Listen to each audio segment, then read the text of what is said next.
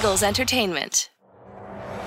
Anything that move, I don't care who it is. Let's go. Give me everything you got. Play fast, play hard. Let's beat these boys tonight in their house. It's party time. It's party time. Hey, we go. Touchdown!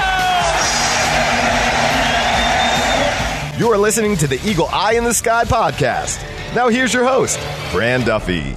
That's right, another week, and we're getting you ready for the first divisional matchup of the year as the Eagle Eye in the Sky podcast continues. I'm Fran Duffy, and as always, I think we've got a great show for you here on episode number 411. At the top of today's show, we've got three and out, where I chat with my friend Chris McPherson and take a look at the state of the Eagles just a couple of days removed from Monday night's win over the Minnesota Vikings. What are the big topics surrounding this team right now? CMAC and I dive in right at the top of the show. After that, we've got Chalk Talk, where Ben Fennell and I, we're going to take a look at this Eagles uh, matchup up here, their first NFC East battle in 2022, just through the scope of our show, Eagles Game Plan, that we produce on a weekly basis for Eagles Entertainment, all with the goal of getting you ready for the upcoming matchup. Then to close out the show in Foe Focus, I chat with one of the most preeminent voices covering this Washington Commanders team. That's Ben Standig. He's one of the best beat writers in the NFL, does an outstanding job covering the Commanders for The Athletic. We will dive into this matchup with Ben there and get into the enemy's point of view going into Sunday afternoon. Before we get there, a couple things I want to make sure we hit on. Number one, head on over to Apple Podcasts or Spotify, Stitcher, leave us a rating, leave us a comment. If you've got a question, leave it there in the comment box. We will answer it here on an upcoming episode. Also, while you're uh, looking out, checking out different podcasts, be sure to subscribe to the Journey to the Draft podcast. Really excited about what we have coming up this week. We already broke down week three in college football. One of the best quarterbacks in the country stood out. An electric wide receiver in the SEC stood out. We broke it all down over on the Journey to the Draft podcast. Myself, Ben Fennell, Dane Brugler. Go make sure you subscribe wherever podcasts can be found. Now, uh, that all said, excited to uh, to welcome in Chris McPherson. It's time now to go three and out. How about this for a start? They've got him again! What a defensive stop. Slay second pick of the game. Oh, I'm going to have to call him big play. And this defense does the job. One, two, three, and out. All right, well, excited to kick this podcast off with my friend Chris McPherson and CMAC. Uh, a lot to get to, obviously. It's, it's unfortunate that with the short week, that Greg and I had to have like an abbreviated episode earlier this week because I feel like there was so much to chew on. We left a lot of meat on the bone, uh, so I have plenty that I want to okay, get to here in, in, this podcast. yeah, exactly right. Um, so with that in mind, we've got uh, we've got three topics. You want us to hit on? Uh, what's number one? I, I feel like I could go like myriad directions here. There's so many great things to talk about coming off the win and looking ahead to Sunday's first NFC East showdown against Carson Wentz and the Washington Commanders. I think Carson Wentz will be one of the topics we touch on, but I do want to start with Jalen Hurts, the magnificent performance he had Monday night 390 total yards, three touchdowns. So, week one, Detroit. They brought the blitz, 22 blitzes total, second most in the league in week one dared him to be in with his feet. He did so as well as the great connection he had with A.J. Brown. Well, week two, the Vikings didn't bring the blitz as much. They kind of dared him to say, We're going to drop our guys back in coverage and zone. We need you to find the holes, beat us with your arm. And we saw a masterful performance by number one. So, what is the game plan going to be for the Washington Commanders? Let's look at what the Commanders have done. In sure. week one, they faced Trevor Lawrence. They blitzed him 17 times. They were very aggressive, getting after him, got him off his game, come out with the week one victory. So, week two, they have Jared Goff, and you say, okay, well, if they were that aggressive, what are they going to do against a veteran? They actually blitzed him just a few times more, nine times total, than what Jalen Hurts was blitzed six times on Monday night against the Vikings. They took a more passive approach.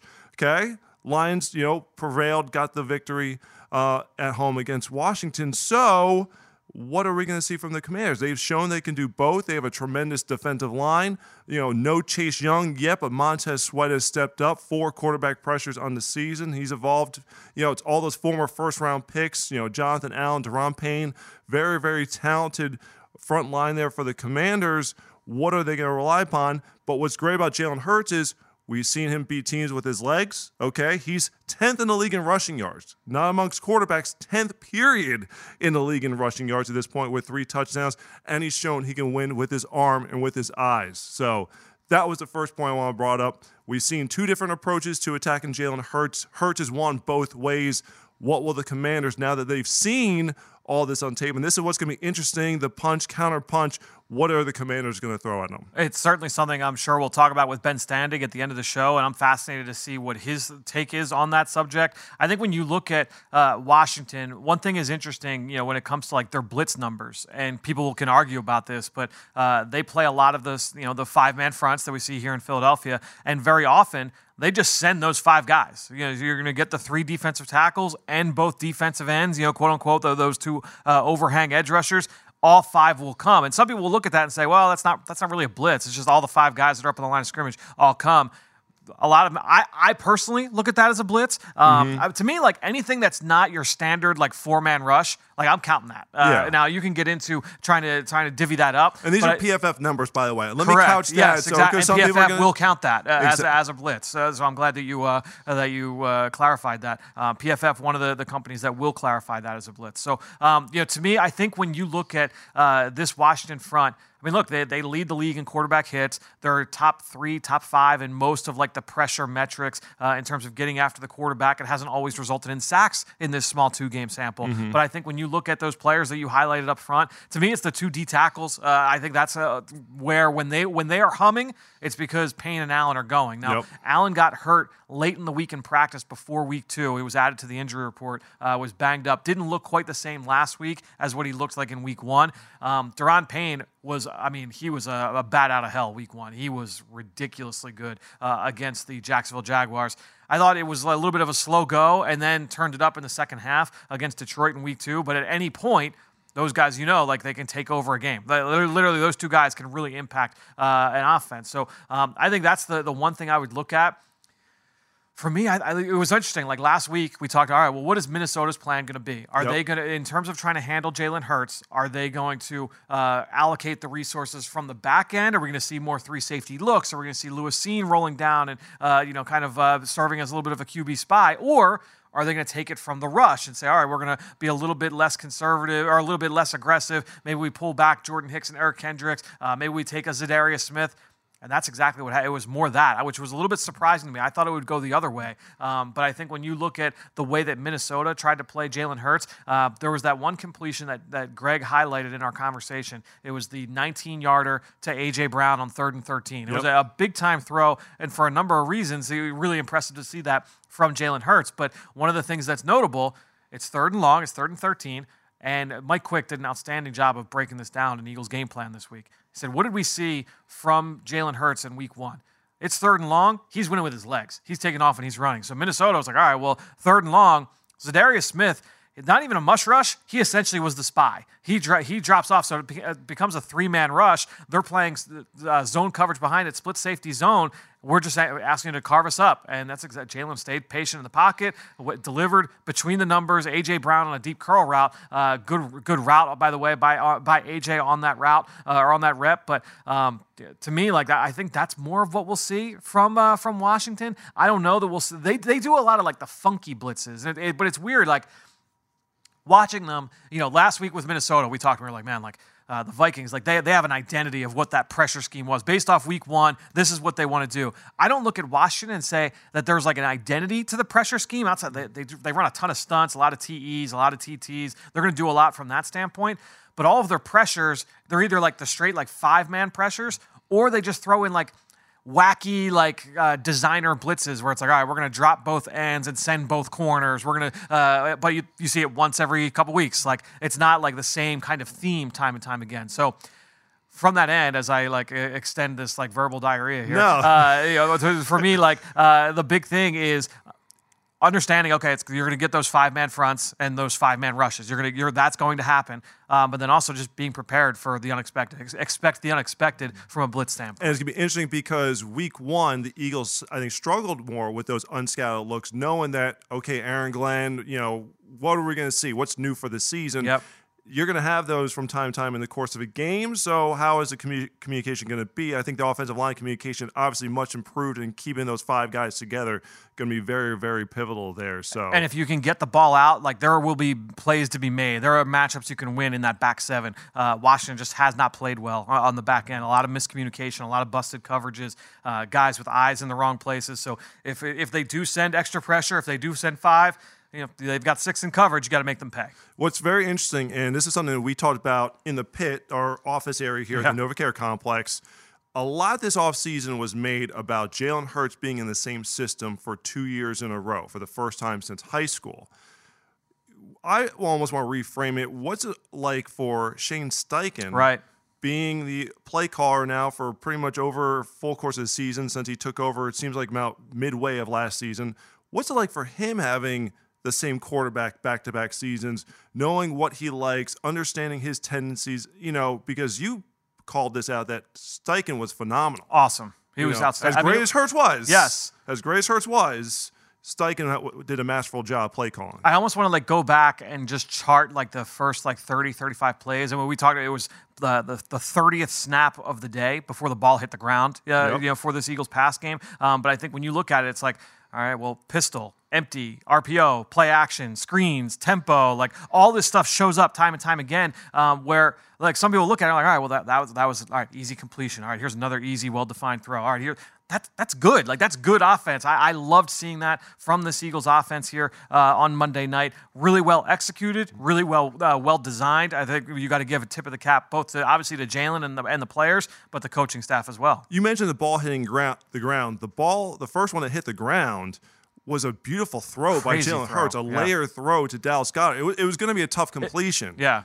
but Jalen Hurts put it in the one place that he had to for number 88 to make a play, and it was a- but it- sensational. it's funny because we, you and I were talking on like early Tuesday morning. We were going off like two, three hours sleep each, Yeah. and it was like, all right, so he had five incompletions. It was like, okay, it was that first one to Goedert. it was the AJ Brown. It was the like the deep ball to AJ Brown in the two minute drill uh, that was overthrown. There was the the the interception that bounced off Gainwell's hands. There was another throwaway in there, and we're like, what's the fifth? And we're like, that was it. Like, Yeah. just crazy. Uh, outstanding performance from Jalen Hurts in this game. So let's transition to the other quarterback. All eyes, Eagles fans, going to want to see Carson Wentz Eagle, going against his former team for the first time, doing so with an NFC East rival.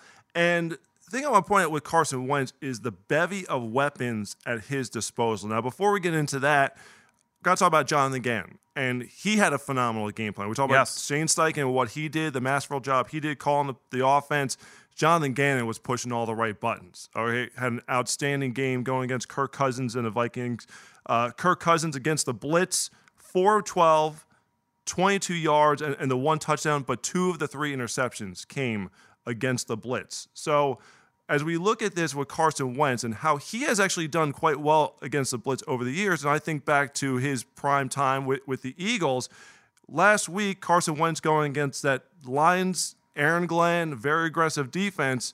Okay, Carson Wentz was 10 of 17, so 17, you know, pass attempts going against the blitz, 10 of 17 for 91 yards and a touchdown, a 93 rating. So something that's going to be that, that Gannon will obviously have to keep in mind when scouting. But as much as we talk about the great job that Jalen Hurts did distributing the football on Monday night, four receivers, 65 plus yards, Carson Wentz has done a great job of distributing the ball in Washington, and he has some playmakers he can get the, ball in his hands to out there. So we all know about Terry McLaurin, okay? Terry McLaurin, uh, six receptions, 133 yards on 12 targets, and a touchdown so far this season. His average depth of target is almost 13 yards. Okay, so they are going to look for big plays from Scary Terry. Okay, Jahan Dotson, the rookie who can really fly, good. Been great so far. Three touchdowns, 99 yards. He has seven seven completions on 10 targets. Another big play threat, but his A dot is over 12 as well. So Carson Wentz is looking to push the ball. The guy who makes this a much more balanced approach and someone who the Eagles are going to have to account for is a finally healthy Curtis Samuel. Okay, Curtis Samuel, two touchdowns, 133 receiving yards. He's been the most targeted pass catcher in this offense, 20 targets so far, 15 receptions. The thing is, his A dot, his average depth of target is just 5.1 yards. Okay, they're looking to get the ball to him in the flat out of the backfield, and then he gets the yards after the catch because he's getting 11.1 yards per reception. Yep. He's finding a way to get those yards after the catch. So the biggest thing here is this offense, this Commanders offense, they can score points in bunches. Okay, they can get explosive plays, and you know that Jonathan Gannon wants number one for him is I want to ex- eliminate the X plays. I do not want to get beat deep. So how is he going to contend for that with you know, you were going against a Minnesota Vikings team that had a star in Justin Jefferson and some good skill players. Adam Thielen, you know, obviously a noted route runner, but this is a much more balanced attack, a much more much more variety, much more depth. That's going to be a challenge for this Eagles secondary and Jonathan Gannon going into this matchup. I know all eyes are going to be on Carson Wentz and how he performs, but I want to see how does the defense respond going against all of these playmakers. How did they deploy Darius Slay, James Bradberry? That's one of the things. That's number two for me of what I'm watching for this Sunday. And, and another big part of that too, uh, CMAC, is like the what has been one of the knocks on Carson Wentz the last couple of years has been uh, his connection with running back or lack thereof of running backs mm-hmm. in the pass game. When you look at the target tree uh, so far through the first two games for them, I mean Antonio Gibson, he's second right now in targets uh, in that offense. He's got 12 targets. If you look on third down, who's their leading target getter on third down? J.D. McKissic. Uh, so I think when you factor in the backs, both of which will play uh, in this game, Gibson more on early downs, uh, uh McKissic more on third down, you really get a sense of okay, you know they really like to be able to spread the ball around in this offense. To your point, uh, Scott Turner, he's Norv Turner's son. Norv Turner, longtime yep. offensive coordinator, had a, an established identity offensively. Hey, it's going to be a lot of play action and it's going to be a lot of vertical push down the field, which fits Carson Wentz's skill set very, very well. And I think through two weeks, we've kind of see that come into play. They're top five in play action. They were number one in play action a year ago. You, you talked about the, the average depth of target. Uh, they want to be able to push it to McLaurin, to Dotson, uh, to Samuel at times. You know, they'll run him vertically as well, but most of his stuff has been short, uh, closer to the line of scrimmage. I said this with, uh, with Greg uh, earlier this week but Curtis Samuel leads the NFL right now in uh, wide receivers in catches um, from the bunch and stacks. So they like they like to be able to get him, uh, you know, kind of protect him at the line of scrimmage, and you don't know where he's going out of these stacked formations. They're top five right now in bunch percentage. So I think looking out for some of those personnel groupings and, and how some of those formations, watch where Curtis Samuel is deployed. As you mentioned, I mean, he's got what, you, what did you say it was 20 targets? Yeah, and that's like by a wide margin. He leads that receiving corps uh, in terms of how often he's being targeted. So he's kind of an X factor in this game. But that's where I get into. Okay, well, it's not like oh man, we got, we have to stop Justin Jefferson. And Jefferson lines up, uh, you know, all over the place. Yeah. Uh, to me, I think this is going to be just one of those. Hey, everybody's got to do their job uh, in this game, and I think when you look at this bevy of weapons, uh, then it just now becomes all right. Like D line, go get some pressure. You know, Chase Roullier out out for the season at yes. center for Washington. Uh, they were already working in uh, two new guards there, and Andrew Norwell, who's had, who's had some moments um, here so far through two games, and then Trai Turner, uh, who was uh, with uh, Ron Rivera down in Carolina as well as Norwell was. So two new guards, and you have the uh, the the backup center now, who, by the way, like their backup center coming into the week, he was banged up last week. So that's one of the things I'm going to ask Ben Standig later in the show as well. It's like What's the planet center? uh, you know, as we sit here in the middle of this they week, signed Nick um, Martin this they, week. They signed so Nick Martin, but like, is, is he, he gonna, is he gonna be ready? Like yeah. to, to, make calls and stuff like that? Like I can't imagine he's going to be. So uh, I, to me, that that's going to be a fascinating matchup to watch too. All right, so number three, you you know me for many many years, Fran. I'm a pretty optimistic guy, pretty positive guy, and a lot to love about the Eagles in the first two weeks. So I'm going to come, you know, uncharacteristically for me with something a little bit on the negative slant here. We're going to talk about the penalties. Yeah. Okay. The Eagles, 18 called, uh, tied for third in the first two weeks of the season. Now, last season, this was also a bugaboo very early in the year for them. Through the first seven weeks of the season, the Eagles led the league with 64 called penalties. Okay. Now, whether it was the coaching adjustments on, on both sides of the ball, whether it was just, you know, uh, getting acclimated to, to the roster, finding his way as a first year head coach. The Eagles were able to curtail that through the second half of the season, and they finished with 117 total penalties called. That was basically 16th, right smack dab in the middle of the league. So they were able to take a drop through the second half of the season. The big thing here is we talked about Jalen Hurts and the big throws. Probably the most beautiful throw of the night was when he rolled left, okay, which he does, hasn't really wanted to do. He typically is, is someone who goes to his right. He rolled left. He threw a dime to the sideline for Quez Watkins. It was a tippy toe catch right at the sideline. It was a, an amazing throw. And even Jalen reacted like he knew how good that throw was, but he saw the penalty flag and the play got taken away you know, those are the types of, of moments that you're going to lose with these penalties. So it's going to be incumbent upon this team, you know, even if you're having two, three, four extra penalties a game, we're talking that could be two first downs per contest. It, it's just you're making it that much harder on yourself as an offense to dig out of a hole. Or you could be aiding the opposing offense. Because another thing I'm going to bring up here to end it is the Eagles and the Commanders, second and third respectively, in third down percentage on offense hmm. through the first two weeks of the season. So the Eagles, you know, these penalties haven't hurt because Jalen Hurts, whether it was his arm or his legs, has been able to bail out this team of third down situations early in the season. But guess who's also been very good? And you remember the, the Super Bowl Yeah, season. outstanding on third Carson. Wentz was phenomenal. The Eagles were phenomenal on The third, third and long numbers were better than half the league was in regular third it's down. insane. Yeah. It was absolutely insane. Well, Carson Wentz is pulling those types of numbers again through two weeks of the season, but this is what we got to work with so far. So penalties, the Eagles got to find a way to curtail this problem and nip it in the bud. They cannot allow these extra mistakes to hang over them because they don't want it to cost them a ball game. to me, like I look at it, and it's one of those like this would obviously be a much bigger discussion if the Eagles were 0 2 as opposed to 2 0 right now, right? And so right now, That's why it's point, third. That's why it's third, and one. it's why it's not a bigger point, topic of conversation. I feel like it would be bigger if the Eagles had lost some of these games. But I think when you look at uh, you know each penalty, each penalty individually, you know some you're like, all right, like I, like DeVonta Smith's OPI the other night. Very questionable. Like uh, you know, there's- you're like, all right, like, well, what, are- what are we, what are we going to complain about uh, here on this play? The other thing you have to keep in mind, you know, the Eagles obviously one of the bigger RPO teams in football. They're, they're, they're right now they're second only to Green Bay in terms of the amount of RPOs uh, that they have run so far this season. They are one of the biggest RPO teams. I believe the number one RPO team a year ago in 2021. So they've got that identity. Teams know that's the way that they're going to play. Well, just like teams are going to scout themselves and or, and scout their, their opponents. You're also scouting the offici- officiating crews, and officiating crews also know what to look for with opposing offenses and defenses. If you're a defense that likes to play a lot of aggressive press man coverage, well, guess what? They're, they're going to be keeping out for defensive holding. If you have an uh, aggressive front with some players, they may- maybe have a reputation uh, for getting a little uh, a little messy with the quarterback. They're going to be keeping an eye out uh, for that. Teams are also going to get ahead of it and say, "Hey, we're playing this defense that uh, you know, watch out for number 90. This guy loves to, to give you know give a late shot at a quarterback. Keep an eye out for this." Those kind of conversations have uh, are, are being had leading into games. So if you're the Eagles, like you just have to make everything's just got to be buttoned up from the, those illegal. It's especially those illegal men downfield penalties. Uh, there were a couple. There was like, man, like that's tight. Like that, that- there was there was one on Dickerson in particular uh, really stood out to me. But there were others that legitimate gripes where you say like, yeah, like that you're, you can't be that far downfield on those penalties. Now it's not always on the individual who is downfield. Sometimes that could be on Jalen. Sometimes that could be on a back. You, you have to make sure that all of those things, you know, maybe the receiver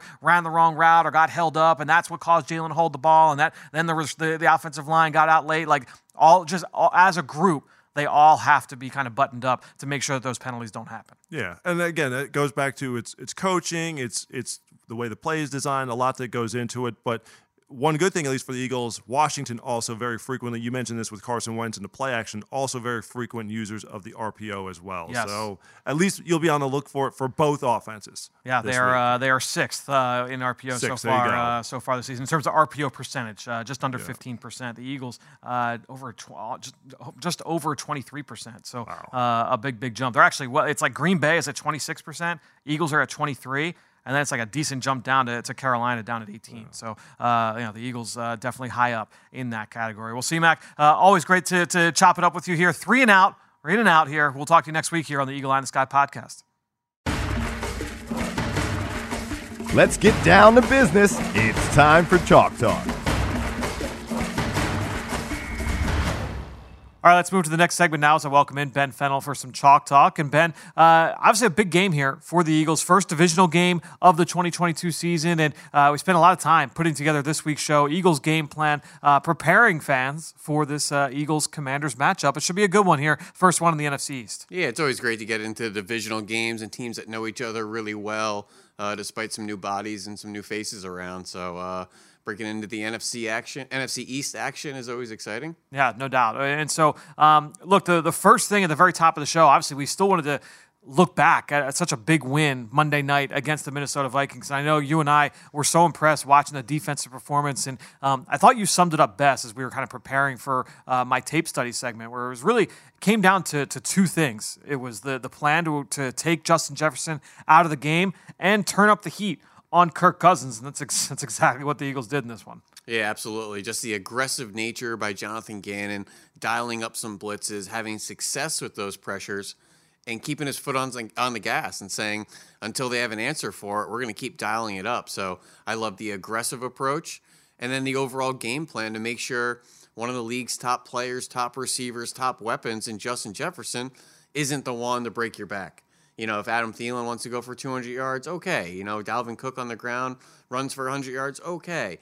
But Justin Jefferson is not beating this team. And that was, you know, public enemy number one all week going into the game.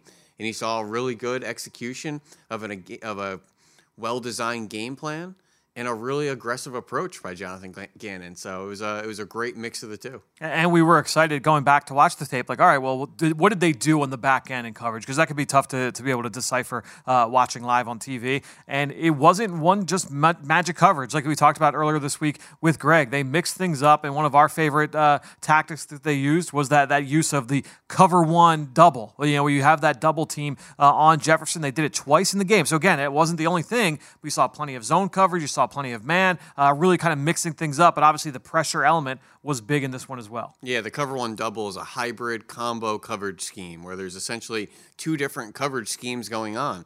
Cover one, which is a single high safety, a free safety playing in the back end, and man to man across the board. And then the other aspect of that is the double team.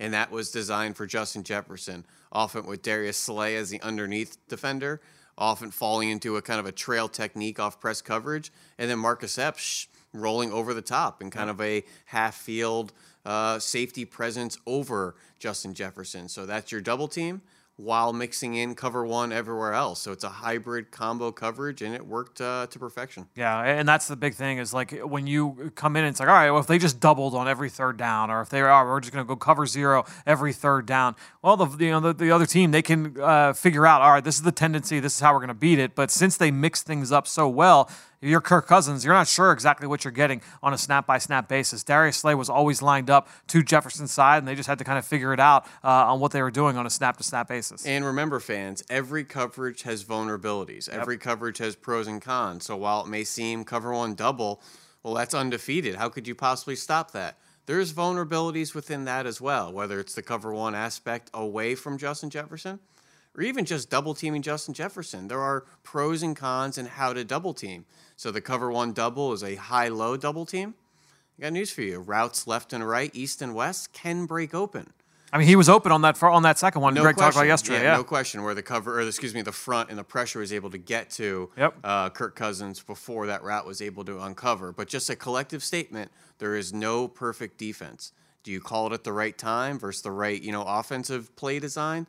It's all timing, it's all approach, it's all picking your battles, understanding tendencies, but there's no perfect answer. On Monday night, it worked pretty well, but you can't just keep calling it week in, week out, drive after drive, down after down. There are pros and cons. At some point, the X's and O's of it will fail, and that's why you need some of the Jimmy, Jimmys and Joes to be able to step up, and that's what the Eagles got uh, in this one. Uh, Darius Slay, big play Slay, outstanding in this game, wins the NFC Defensive Player of the Week on Wednesday, uh, and rightfully so. Five PBUs, two interceptions, just an outstanding performance from from the first quarter on. Yeah, him, uh, you know, playing big boy ball, playing man to man coverage against a top receiver, handling his business, and then Jonathan Gannon mixing in pressure schemes to force that ball out and to only have to cover on the back end for two, three, maybe four seconds most with some errant throws as well. So yeah. good mix of him handling his business like a professional and then also the scheme putting him in pretty advantageous situations to win. And then you factor in, you know, just going into this matchup now, we had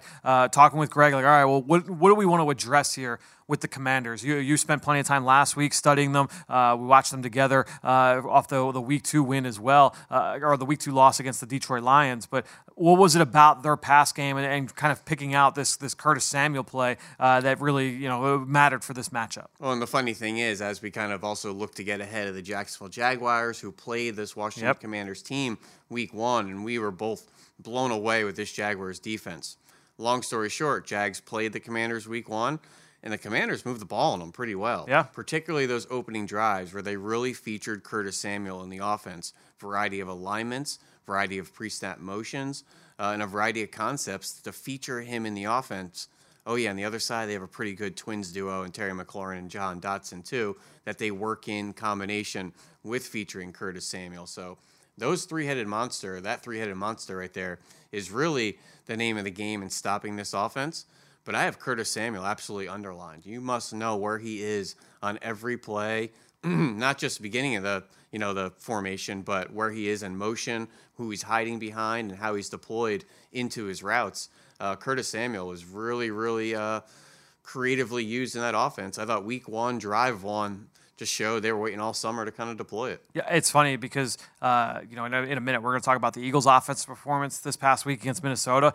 Going back to that game against Jacksonville, what do we see in those first few opening drives? I mean, plenty of bunch, play action, pre-snap motion. You saw empty sets. They're high up in RPO. A lot of just like easy, well-designed, quick-hitting plays. Like let's get the ball out of Wentz's hands. And if we're going to take shots downfield, it's routes that complement each other to create space for their players to be able to get open. And I think when you look at the way that they're sequencing plays for Carson Wentz, they're, they're doing a really good job with their play design. Yeah, absolutely. And Curtis Samuel, whether he's hiding in the bunch, using long motion or fast motion to kind of get a defense off balance into the snap, or just pure alignment. He'll work out of the backfield, work out of the slot, work out wide. So Curtis Samuel, that number 10, you better know where he is on a uh, down and down basis. No doubt. And then uh, I guess we'll do that to segue now into the Eagles' offensive performance. You and I were texting during the game, and it's just blown away by uh, the play design and the way, again, just kind of going back to that term, the way they sequence things uh, up front. For and that this is absolutely for the entire coaching staff, just an outstanding job here against Minnesota. Yeah, really impressive performance, complete game, all three phases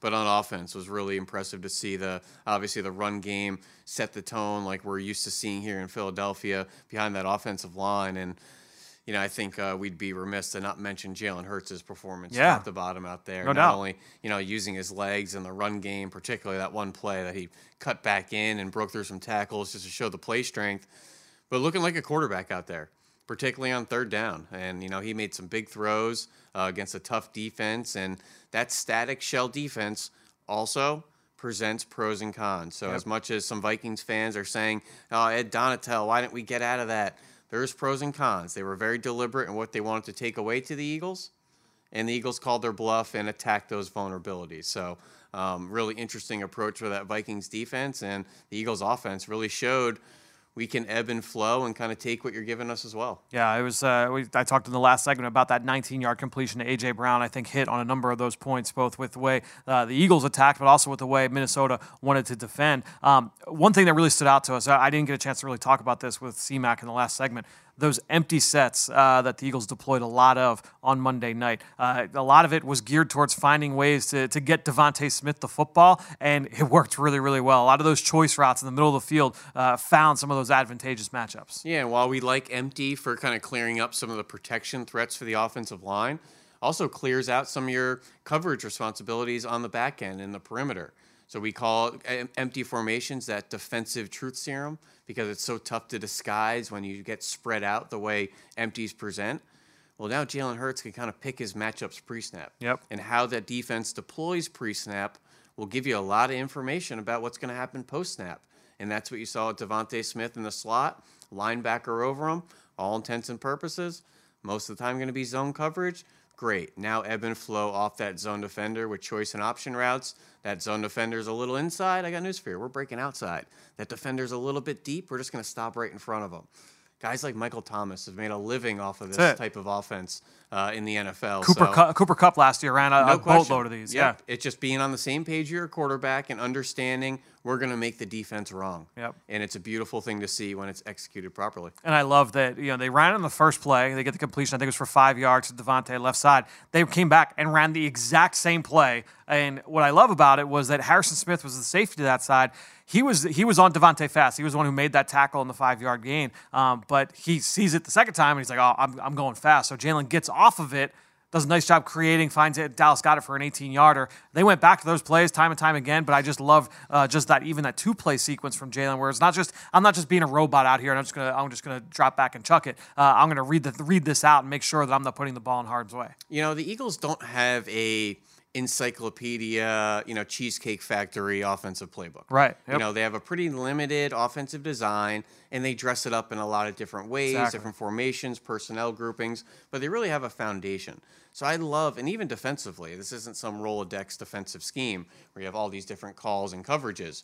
But on both sides of the ball, for them to see something work and stick with it until it until they prove they could stop it. Yep. So whether that's the cover zero all out blitzes from Jonathan Gannon, or whether it's you know the empty sets and just going choice route to DeVonta Smith, if they aren't going to prove we're going to change what we're doing or take away how we're getting beat, keep calling it, keep dialing it, and I love that kind of simple approach to, to football. No doubt. Uh, real quick, just getting into this Washington defense. Um, you know, we'll talk with the with Ben Standig in the next segment just about some of the struggles that they've been having. Uh, trying to narrow down exactly what we what, we wanted to hit on. What do the Eagles need to be worried about going to this game? If you're uh, if you're uh, Shane Steichen and Nick Sirianni, the coaching staff, what are you most worried about looking at this Washington? Well, they're going to bring that classic Washington stout defensive front with Daron Payne, Jonathan Allen, uh, and some some cogs up front there. They have very uh, smart and athletic linebackers, and Cole Holcomb, uh, David Mayo, Jamin Davis, former first round pick, is long and rangy and athletic. Starting to work him into some more pressure schemes as well, Yep. which uh, Greg Cosell gets into our enemy intel this week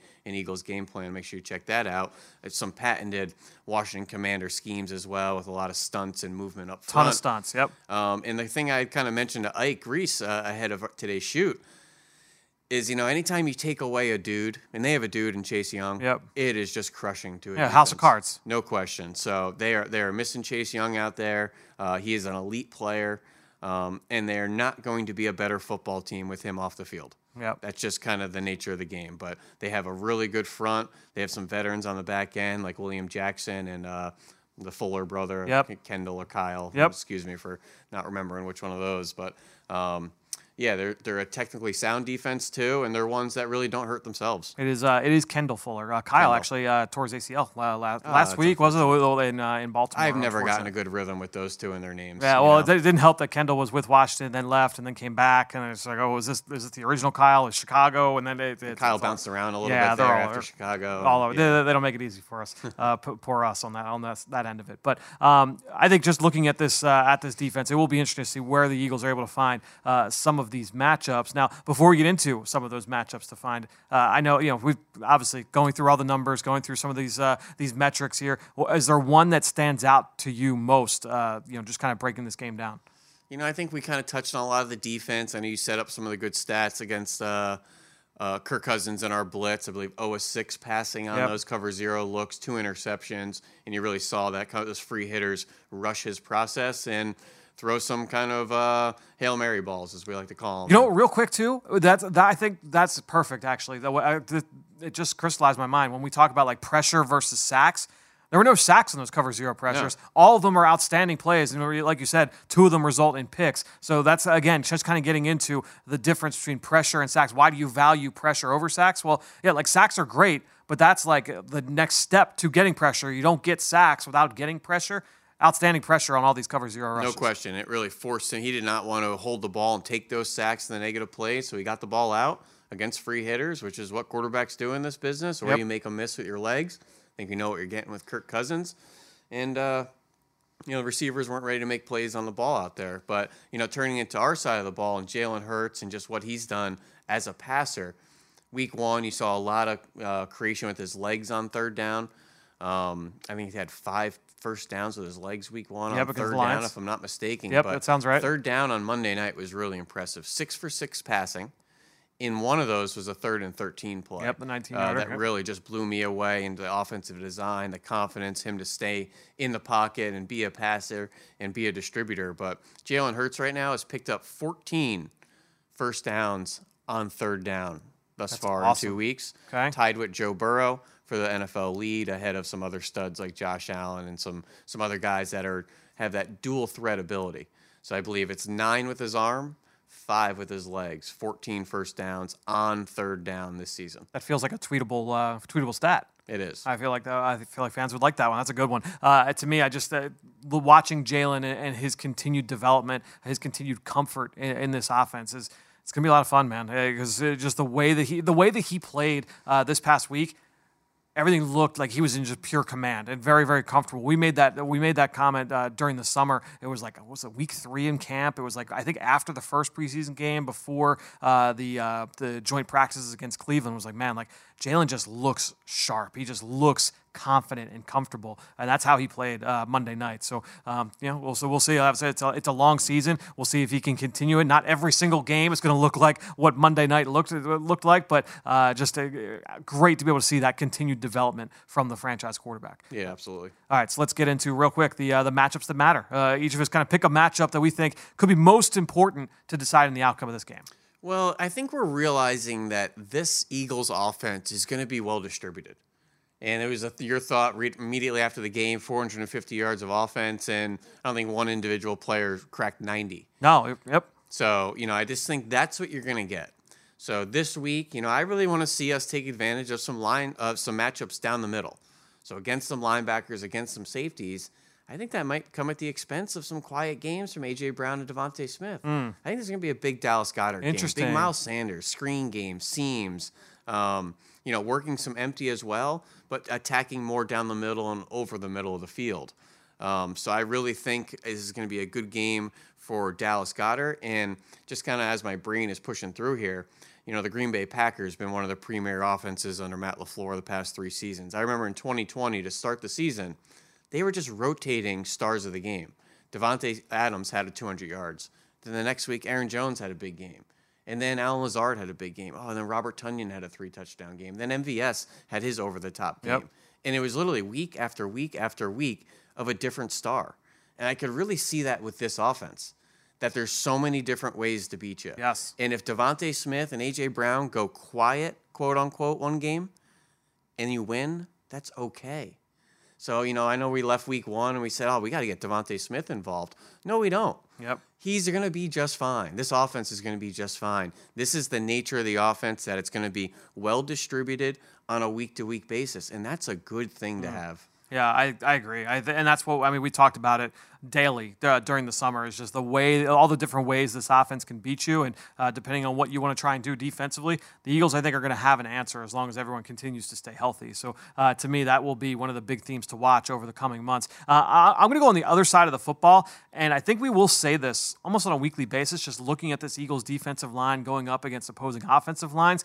But when I look here at Washington, I mean, you and I just got done watching Washington's week one performance against Jacksonville, watching that defensive front. That defensive front mauled Washington, especially on the interior, and they've had a lot of rotation while they just lost their starting center, Chase Roullier. I'm going to ask Ben Standig in the next segment. Uh, I'm interested to get his thoughts on who is actually going to be able to play center uh, here this week. My guess is that it's going to be the uh, the veteran journeyman Wes Schweitzer, uh, who started his career in Atlanta. So we've seen plenty of Schweitzer uh, in recent years. Um, he's kind of a, a, swing guy, guard center. That would be my guess. Dude, the, got to win those matchups all day. You know, when I look at Fletcher Cox, Javon Hargrave, uh, you look at Jordan Davis, Milton Williams, you all those guys inside uh, starting to win some of these matchups against um, some some guards that have been banged up got centers that are there a new center that's going to be stepping in. Uh, they just signed Nick Martin right this Correct, week. I, I, can't imagine that he's going to be ready to play on this short of notice after not having been with the team in like camp or anything. Like I just can't imagine that that will be the case. So um, yeah, I, I, think that to me is a, a matchup where the Eagles can really take advantage. You know, I would love to see them. You know find a way to get Martin out there. Is is Trai Turner and uh, Andrew Norwell on the shelf? No, I think so. Both guys are, are those are good. vets. Those guys those are play, vets. Yep. Yeah. So, but like, I know like Turner was hurt like all like for a good chunk of the summer. I think. Um, so like you know he's been in and out of the lineup. I know uh, Saahdiq Charles played a lot in that week one we game. We were just like, watching their first two weeks and all sort of different bodies in yes. those three interior spots for whatever reason. Obviously, right. you watch the film, you don't always get the announcer report on injuries and penalties and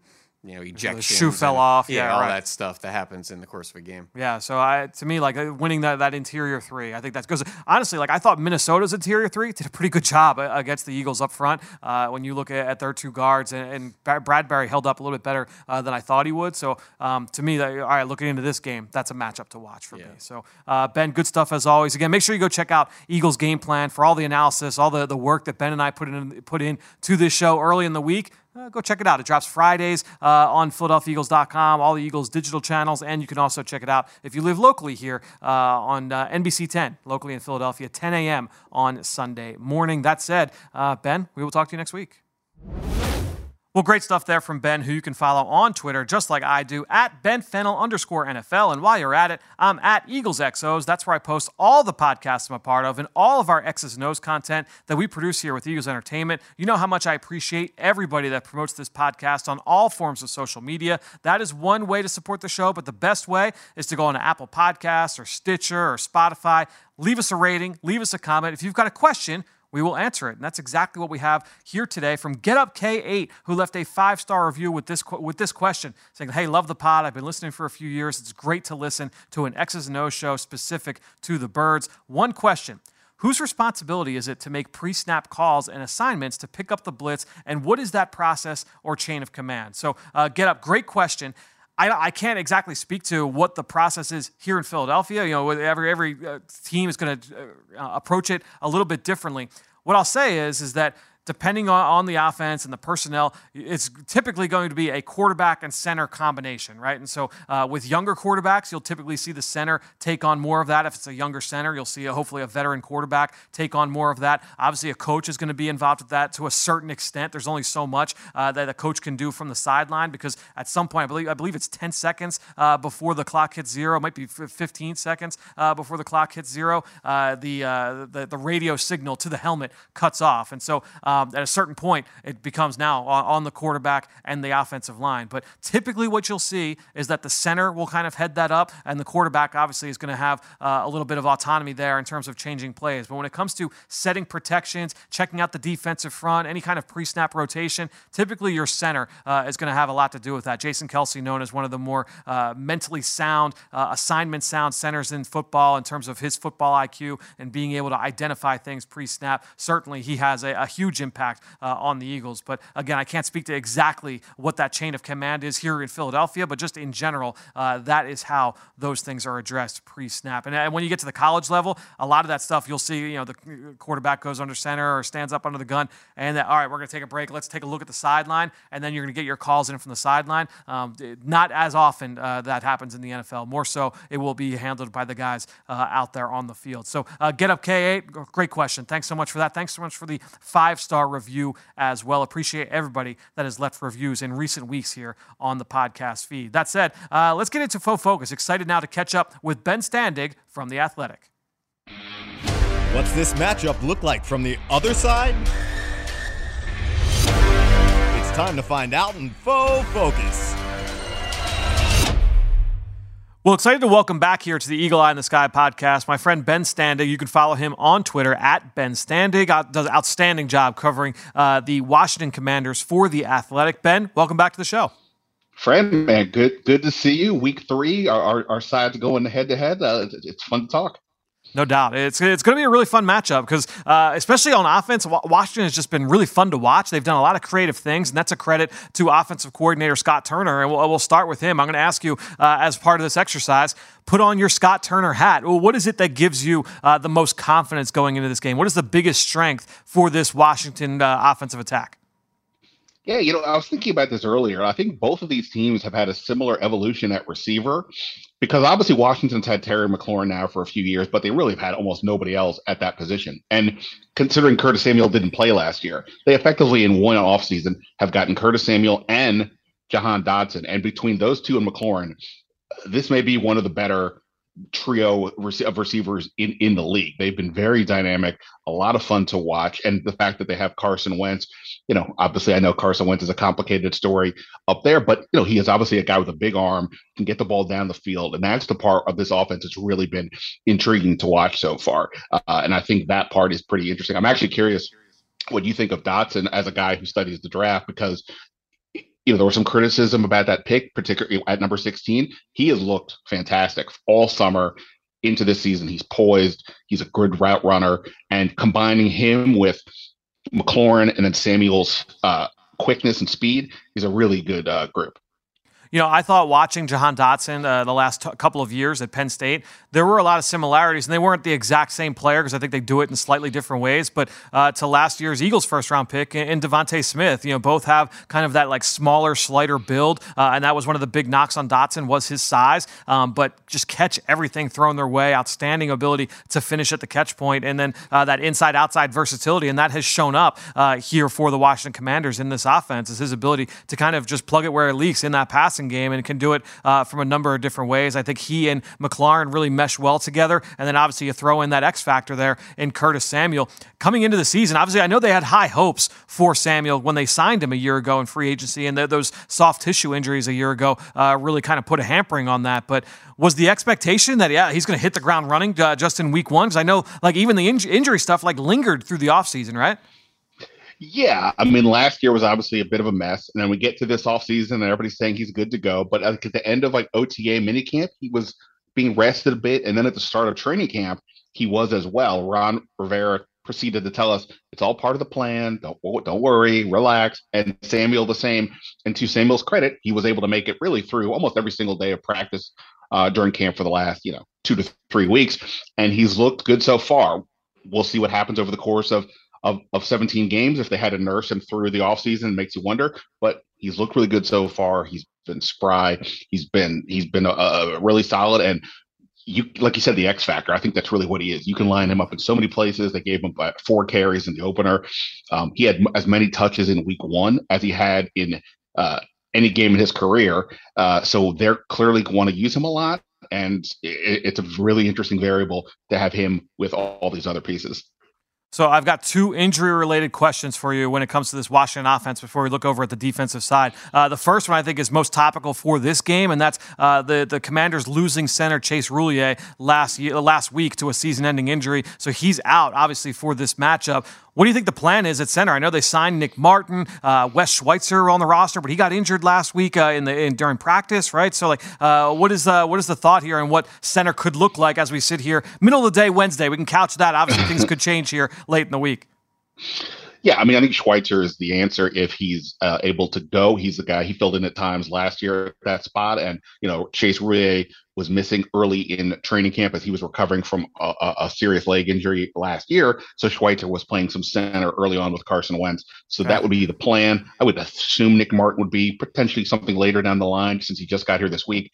Uh, Wes Martin, no, no relation, I don't think, um, no. who this who this team had a few years ago, brought him back off waivers this offseason. He would be the guy I would imagine if Schweitzer couldn't go, who could fill in. He's been around a little bit, but you know, um, so, so that would be the answer. Um, but yeah, their interior offensive line has been really beat up all summer. Both their guards, Trai Trai Turner in particular, missed most of camp with a quad injury. Andrew Norwell missed a little bit of time. I think there were a lot of questions about the guards in particular coming into the yep. year. Now factoring in, in Roullier, and I think the middle of that line is really going to be where to watch in this game. Uh, and the other big thing we talked earlier this week with uh, Greg Cosell, just that this run game just has not been able uh, to get going. Obviously, they've been factoring in some uh, some of those reverses and end arounds and the jets, and, and those have hit. But uh, just in the, the, typical base run game with Antonio Gibson, just has not been able to get going. The rookie third round pick Brian Robinson, uh, he's not going to play here in this game. Will be a factor, hopefully, you know, for Washington's sake when the Eagles play this team later down the road. But just uh, you know where is what's the state of uh, Brian Robinson at this point uh, in terms of uh, his recovery? Just an unfortunate incident that happened with him just uh, on the eve of the season.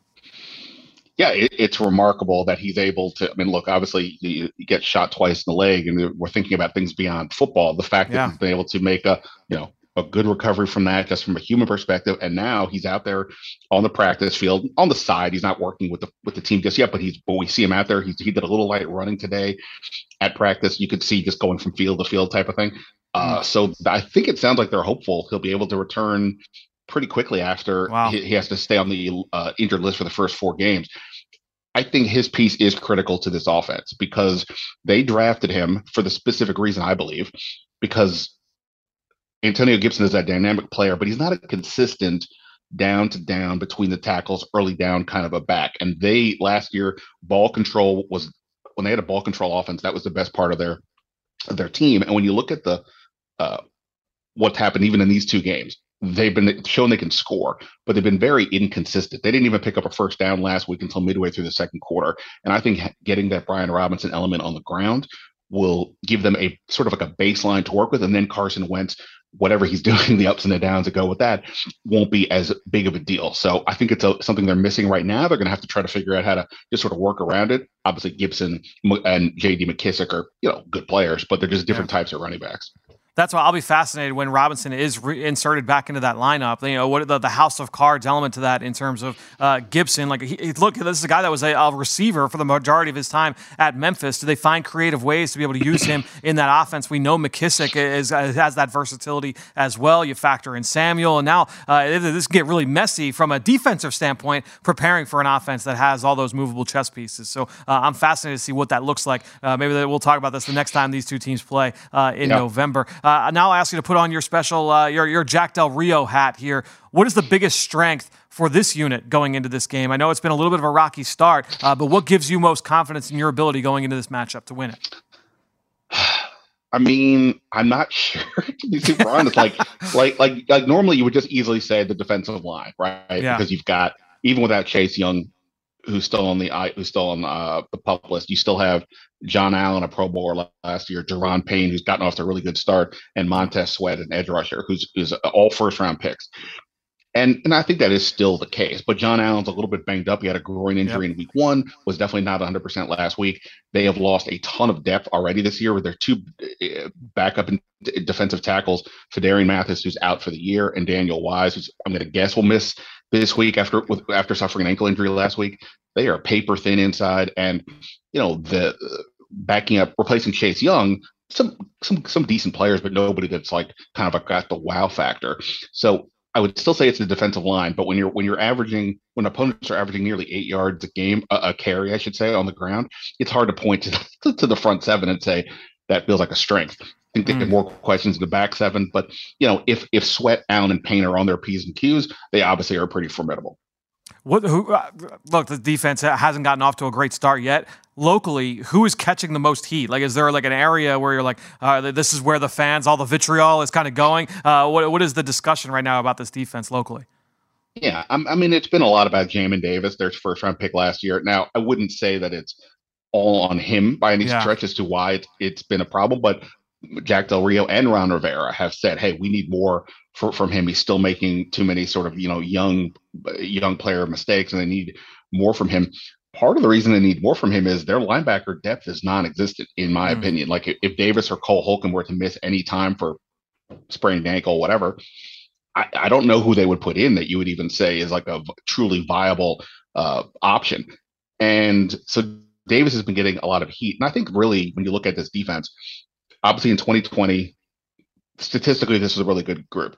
But yeah. last year they create they cratered uh, across the board, and that yet despite all that, the team didn't make any changes with the coaching staff and basically brought back the entire defense, other than Landon Collins who moved on and a couple backups. More or less, ten of the starters are back. So I think when in terms of like catching the heat, it's kind of just like collectively like, wait, what's hap- what's happening here? You guys had these issues last year, didn't make any cl- big changes, and now it's looking a little bit like the same thing over and over again. So that I think it's sort of the collective heat. That Del Rio is obviously getting some. That's, that's what happens with coordinators. Sure. I would say Del Rio, Dick, and Davis are the two that are sort of mostly in the conversation right now. Uh, and you mentioned Ron Rivera earlier. If you are Ron Rivera, what, what is keeping you up at night this week? What's the biggest concern for Washington going uh, into this matchup against the Eagles?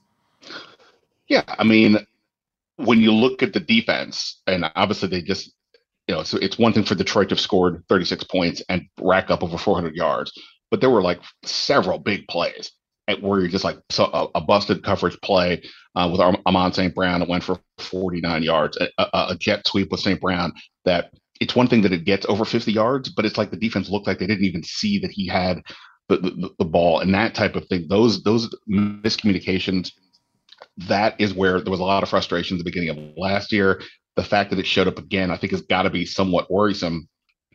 And like I said, that's Rivera has said he doesn't think it's schematics. He thinks the guys just have to play better.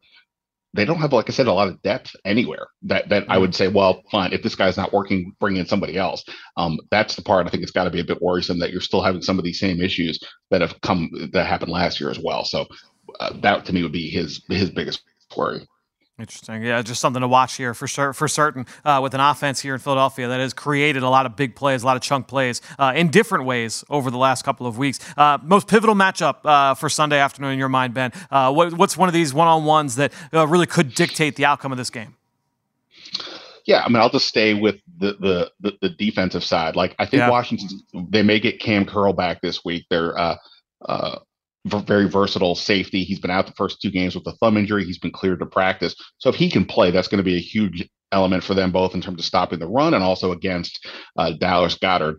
That said, opponents the last two, the first two games have done a very good job of getting their receivers in one-on-one matchups against linebackers or other defenders who are Yeah. not equipped to deal with, uh, you know, a DeVonta Smith or an AJ Brown, hypothetically. Now, Washington has good corners, but if they can scheme it up, whether you're having to go Washington's linebackers or even safeties are going up against some of these other players, Goedert might be one to watch.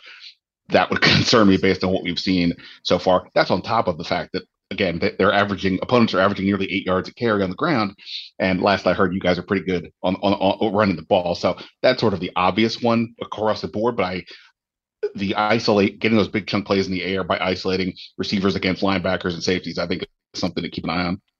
Just outstanding insight from Ben Standig. Again, follow him on Twitter at Ben Standig, not just for coverage of the Washington Commanders, but uh, really with the insight around the NFL or the NFL draft. Uh, really a year round coverage. Ben, thanks so much for joining us once again here on the Eagle Eye in the Sky podcast, and we'll talk to you again soon.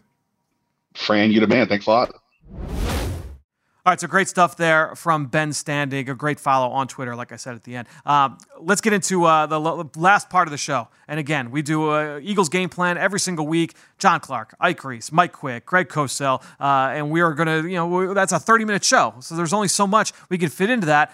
Due to time constraints, I couldn't squeeze every single piece of analysis that we shot for that for this week's show, but all the stuff that was left on the cutting room floor, some quality analysis here from those guys. Well, I saved it all just for you. Let's go to uh, some of the leftovers from Eagles game plan.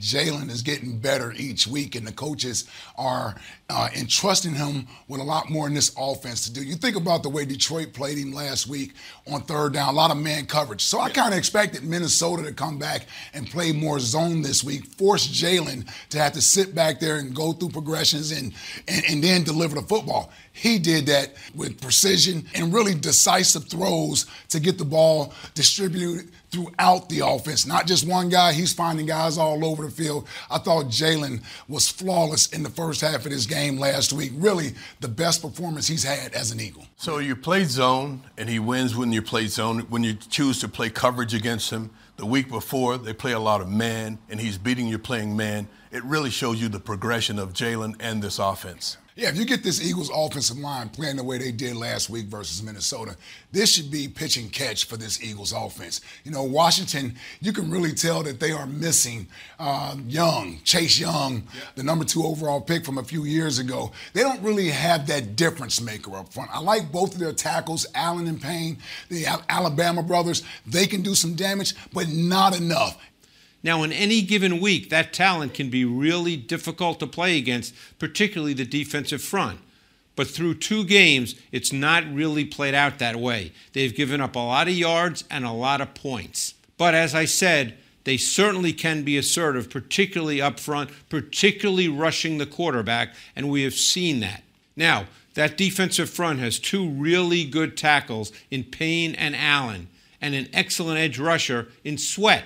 They also have a linebacker in Jamin Davis, whose role has diminished a bit, but he's an excellent pass rusher, and that is the way he's likely to be used. And Jalen's had a big pass play, 50 plus yards in each of the games. So when you can hit all levels of the defense, A.J. Brown over the middle, the deep ball, how challenging is that for a defense, especially like Washington? Well, Jack Del Rio, the defensive coordinator down there, has to be scratching his head and really trying to figure out what do I do to slow down this offense because it has such variety. All of these guys can make plays. Shane Steichen's now understanding the strengths of all of these guys.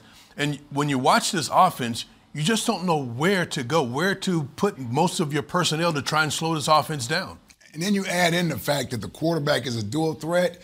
It, it's the Eagles right now are going to be difficult to slow down because they don't mind running the football if that's what you want to force them to do. We have enough running backs along with the quarterback to be effective in the running game. And now you have the weapons in the passing game that if you want to load up to try to stop the run, Jalen is operating back there with pure confidence. He knows where he wants to go with the football. And more importantly, he's delivering with accuracy every time he throws it. So, and the Eagles have the most yards per game in the NFL right now. They're the second best rushing team, just like they were last year. They were the top team. When you have the RPOs, when you have the zone read, how much does it open up things for Miles Sanders when your quarterback can run like that? It opens up everything. It makes everything so much easier. I think back to, you know, offenses like whether it's the Buffalo Bills offense or it's the Baltimore Ravens offense, where you have a quarterback that can beat you with his legs and is a smart runner, by the way. He's a smart runner when he decides to go ahead and take off. It makes it difficult because now you have to decide am I going to devote a spy, an extra defender for the quarterback that takes somebody out of coverage?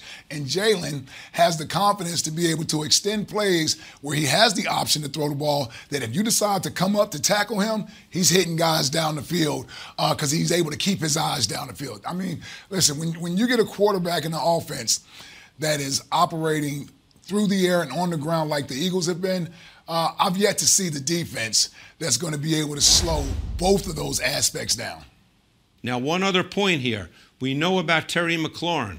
He's another player who can line up outside and in the slot, did some major damage last week from the slot in the second half. But we cannot forget about Jahan Dotson, the rookie out of Penn State. He has been very impressive through two games. He can be a vertical threat as he was last week, and he can catch the ball short to intermediate. So, this is an offense that brings a lot of weapons to the table and presents a significant challenge for the Eagles' defense.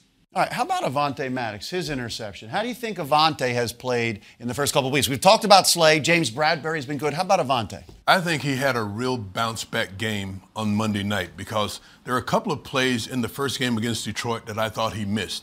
Missed on a tackle that he should have had. But Avonte Maddox, one of the best slot corners there is in football. I don't care where you go, you're not going to find much better play than he gives you week in and week out. And he played an exceptional game on Monday night. He's a playmaker out there. The fact that you got Bradberry and Slay on the outside, you know, Avonte at times is going to get uh, a matchup to where he's going to get some some opportunities to make some plays on the football as well. And I love the fact that he's a competitor. He has that fierce, uh, fiery spirit, and uh, he's out there trying to make plays, trying to make something happen. I was happy to see him get an interception uh, last week. We've seen a lot of five-man fronts from Jonathan Gannon. Haason Reddick, you know, coming from both edges. Do you think Haason is going to get to that quarterback? He wants those sacks. Do you think he's going to get to the quarterback? It's a little bit of an adjustment for him. Oh, no, eventually he will. This guy knows how to rush the passer. You don't have back to back double digit sack years and not know how to get to the quarterback. And there are times when you're going to just get there, and I mean, and the quarterback gets rid of the football. You just have to stick with it, stick with the scheme. Don't get outside of the scheme trying to do things that only benefit you. Stick with the scheme, and the sacks will come. And when they do, they typically come in bunches. He just needs to continue to play with the effort he's playing with and being a part of the whole scheme as opposed to saying, I have to go out there and get mine. Be sure to check out Eagles Game Plan. Goes up again digitally on Fridays across all Eagles channels, or if you live in the Philadelphia area, Sunday, NBC 10 at 10 a.m. Great stuff there from the Eagles Game Plan crew. Thanks to them, and thanks to all of you out there for your support here of this show and also the rest of our podcast offerings here with Eagles Entertainment. That being said, I think that'll do it. Another show in the books here on the Eagle Eye in the Sky podcast. For everybody here at the NovaCare Complex, I am Fran Duffy. We will talk to you next week.